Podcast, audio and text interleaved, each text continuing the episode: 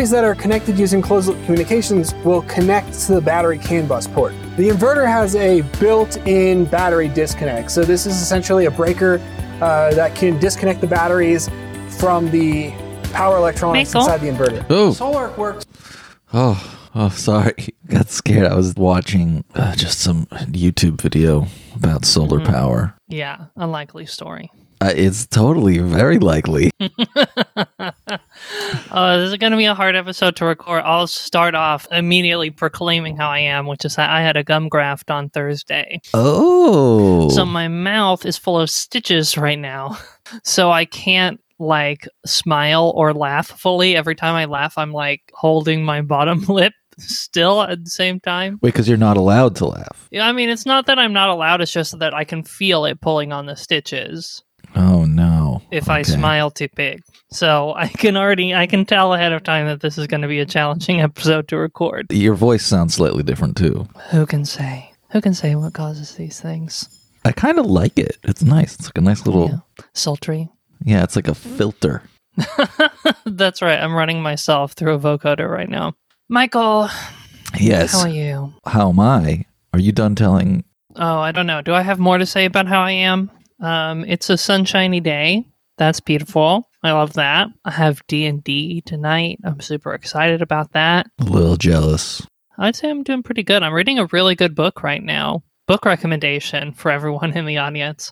I'm reading a book that a beloved friend and listener of the pod sent me called Existential Physics by Sabine Hossenfelder, who is a YouTube physicist who I really like. And she wrote this book, and it's great. She answers, like, from a physics perspective, all kinds of fun questions like Does the past exist? And why does time go forwards? Oh, that's fun. Yeah, it's super fun. Highly recommend the book. Highly recommend her YouTube. Just a blast. There should be a genre pop physics, but also combine it with pop psychology. It's, it's like the perfect mommy slash daddy can explain the physics to you and also help you understand your feelings and self actualize. You know, it's like self help Right. plus physics. Just an idea. I mean, Sabine Hossenfelder does have very Dami Mommy energy. Oh, totally. I've watched some of the videos. She's very like, I'm here to tell you about physics, so shut the fuck up. Yeah, very dominatrixy. Yeah, I love it. She comes across that way in her book as well. Oh, okay. Well, that's neat. hmm I think that's pretty much how I am. Uh, yeah, good. You know, I'm good. Good. Michael, hi, how are you? I'm good. I'm going crazy researching solar power. Oh, Yeah. because you're doing solar things at your house? Well, we kind of want to, and it's real expensive. We found out to Yeah, have someone do it for you, you know, install it for you. Mm-hmm. So we have this crazy idea that maybe we could like do it ourselves and then get an electrician to do the last bit. You know? Yeah. You should do a small project first. I mean, you should do whatever you want. I set up a solar panel charging car battery at the farm in the woods for us to charge our phones with. Oh, Doing like that very small project, which was just like tiny solar panel to single battery, was very educational for me. Just an approach to think about is like start small and see how that feels yeah, yeah, yeah, yeah. before yeah. you're like hooking something up to the grid of your house, which is a much bigger project. Yeah, that's that's a good idea. I'm trying not to. I'm well. I'm not actually trying, but I'm realizing I'm going down a rabbit hole that I don't want to mm-hmm. be spending my life going down. No, you don't want to dedicate your life to solar panel installation from now on. No, no. I have other things I should be doing. I have pods to prep. I have unnamed string instruments to be practicing. Secret instruments. Yeah. I'm excited for the spring. So many projects. Garden expansion. Mm-hmm. We have so much garlic. Well, that's great. We're going to have to give some to you. Okay, great. I'm in. Sounds good. I think we planted like a hundred cloves of garlic. Mm-hmm. I don't know. It seems like a lot Wow. of garlic. That's a lot of cloves. That's a lot of garlic, isn't it? Yeah, great. Yeah, there's just fun projects, fun outside time going to happen soon. Gonna start getting neurotic about ticks again any week now. Mm, Yeah. Yep. I know that vibe. You know something we thought about is getting runner ducks. Are you familiar with runner ducks? Yeah. Ducks are great. All ducks are great. I'm a big fan of keeping ducks. You are? Okay, you've kept ducks. Yeah. Yeah, a bunch of different kinds. Okay. And I loved it. Ducks are like deeply beloved to my heart. Yeah. I like the runners. They look silly and uh, they eat ticks, apparently. Mm-hmm. Have you ever kept guinea fowl? No, I had a neighbor who kept guinea fowl when I was a kid, but I've never done it myself. Were they loud and obnoxious? Yeah, they were super fucking loud. But ducks are are very quiet. I do like quiet birds. Yeah. And but they make really sweet little quacking noises when they're ta- like they don't quack like they don't in my experience they don't wake you up in the morning with quacking, but then when I went to let them out of their coop, they would all be like talking to each other like wah, wah, wah, wah. They just like quietly quack to each other in speaking voices all day like wah, wah, wah, wah, wah. Yeah, we just need to decide if the work is worth the joy that we would get from such from the, the quacking, you know?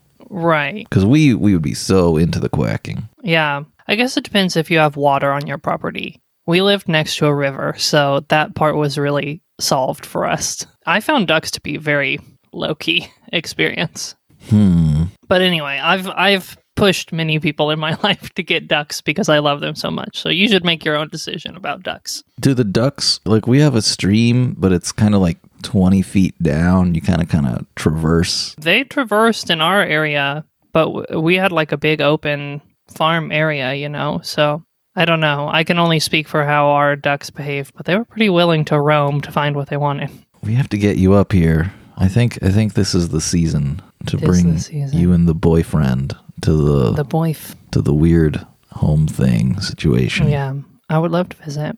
But yes, I am good, and I bring you Talmud and Jewish tidbits. Oh, great. Before the tidbit, I just want to take this moment to share with our listeners the current class at Shalmala. Right now, registration is open for this really great class we have called Intentions of the Heart How Deafness and Disability Define Halacha, which is going to be for five Sundays starting March 5th. I'll put the link for registration in the description here. It's going to be taught by the incredible Noah Lana. ASL interpretation is going to be provided and it's just going to be a really beautiful, magical Talmud, Shalmala, disability focused time. It's going to be disability centered, but abled folks are, of course, welcome to sign up as well. We want to have everyone there in the room. So that's just something to keep on your horizon. I'll put the link in the description. Okay, now that that class is plugged and shared and liked and subscribed, dazzle me with a tidbit. Okay, all right. I'm going to start you off with a blessing. I'm not going to explain Great, that's just how I like to start. Baruch Shekoho Malay Ha'olamim, which means praised to God whose power fills the world. And in some copies of the Gemara, the prayer adds Ugvulato and God's strength. So instead of praise him whose power fills the world, it reads praise him whose power and strength fills the Got it. world. Okay. What is this prayer about? What's your guess? Um, I mean, I feel like it's going to surprise me, so I want to guess surprising things, but I don't think I've encountered this one before, which makes me want to say like a thunderstorm. oh my god, you got it.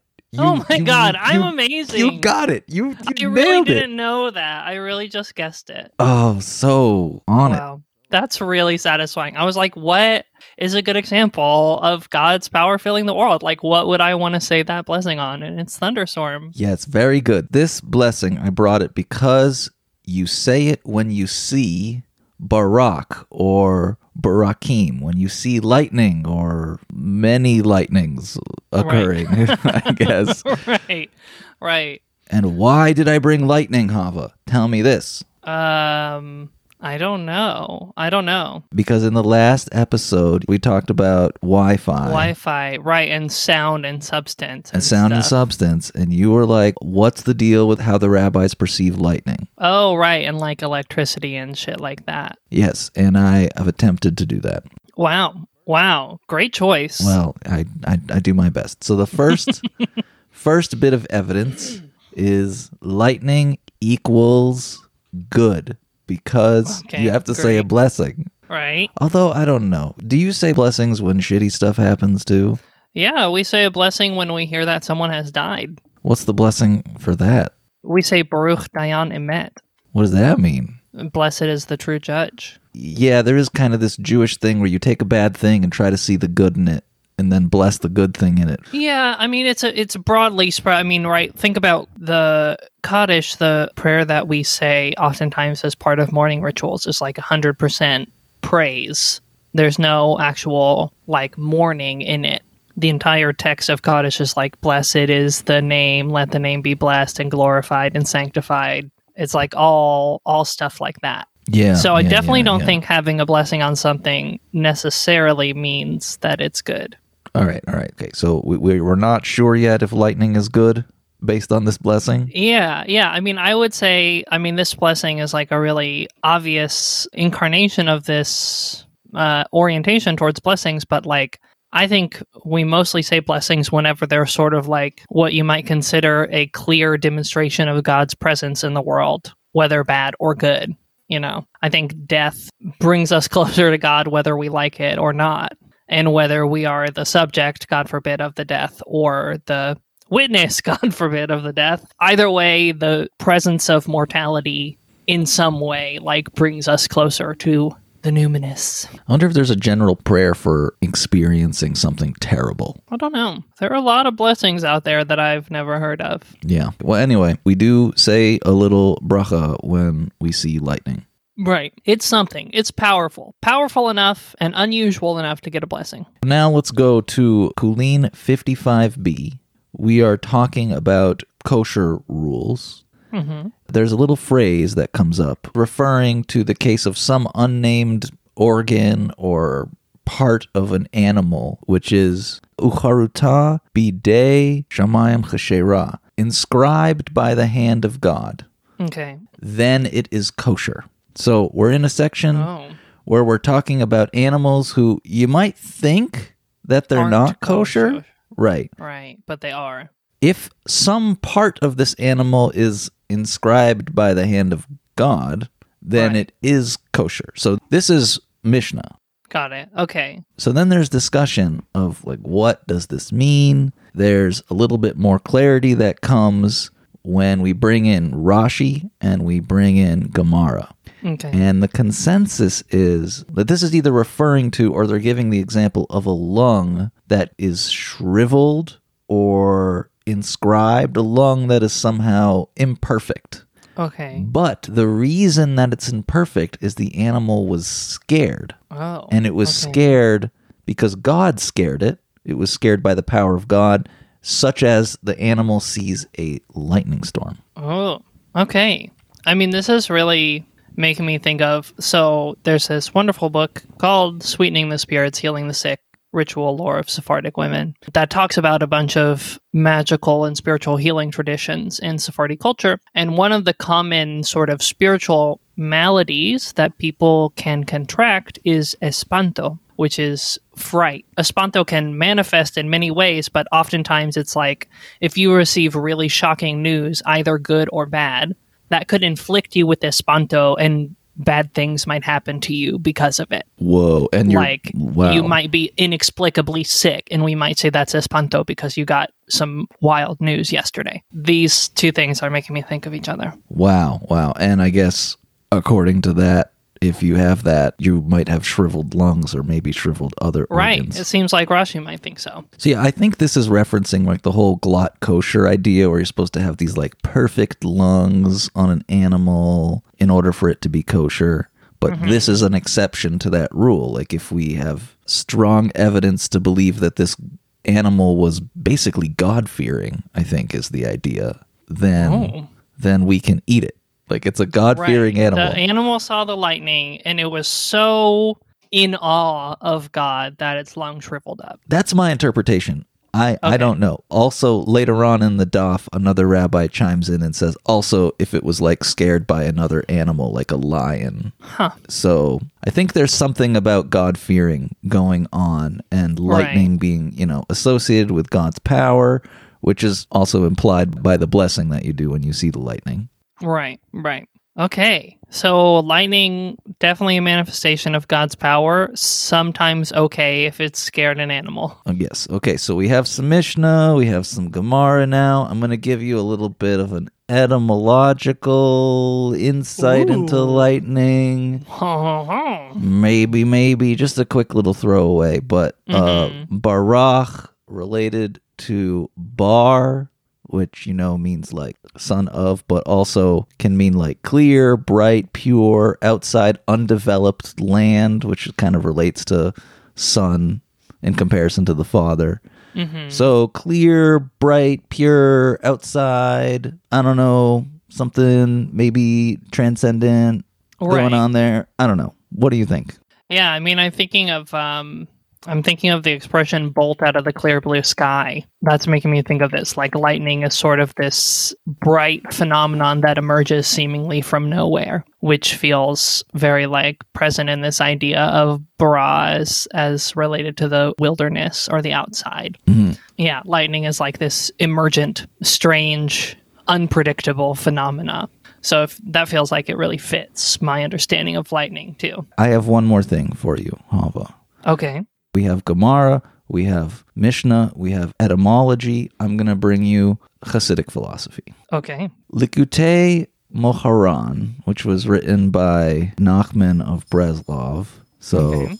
big deal Hasidic guy we've talked about before a bit. Clapping hands eliminates strife, for all strife mm-hmm. emanates from the aspect of Korach against Aharon, they being the aspect of left and right. Thus, by clapping, the left is encompassed within the right, and the right is encompassed within the left, becoming one. Okay. Well. Okay, all right. So we have unifying clapping. That's real nice. When you clap, you get rid of strife. It's like a metaphor. Korach and Aharon, let's all come together. Mm-hmm. Like Right. our politics shouldn't divide us. So what does this have to do with lightning? Mm-hmm. Well, Nachman, he relates this to the psalm quote Lightning bolts light up Tevel, which is the world, and everyone is able to now see. Everyone sees and trembles. That's the psalm quote. And he's saying lightning claps and it lights up, and you're able Oh. to see everything. He goes on to explain that this lightning clap is like the oneness of everything, and it's basically that oneness of everything allows us to see. I see. So the lightning is like a temporary manifestation of the dissolving of duality. Yes, yes. Basically. Yes, yes. Lightning is the temporary manifestation of the dissolving, and God is lightning in a Mhm. way, Right. which is pretty fucking cool, I would say. Yeah, that is fucking cool. It makes me think about okay, obviously I uh, don't understand I understand fuck all about how lightning works, but it has something to do with electrons. I'm literally googling it right now. There's like a voltage yeah, difference. negative charges and positive charges basically like fuck with each other in the clouds. I'm not going to try to explain any more than that because whatever I say is definitely going to be wrong. But the point is, like, it feels like there's an element of what is being said here in this Hasidic philosophy about duality sort of being an inherent part of lightning that is sort of like reflected in the scientific underpinnings of lightning. Uh, yeah, yeah, because like, yeah, I, I don't know anything about lightning either, but yes, great. Okay, so none of us know anything about lightning, so that's great. But we do know that it is a uh, transcendent embodiment of the dissolving of duality, which can kill you.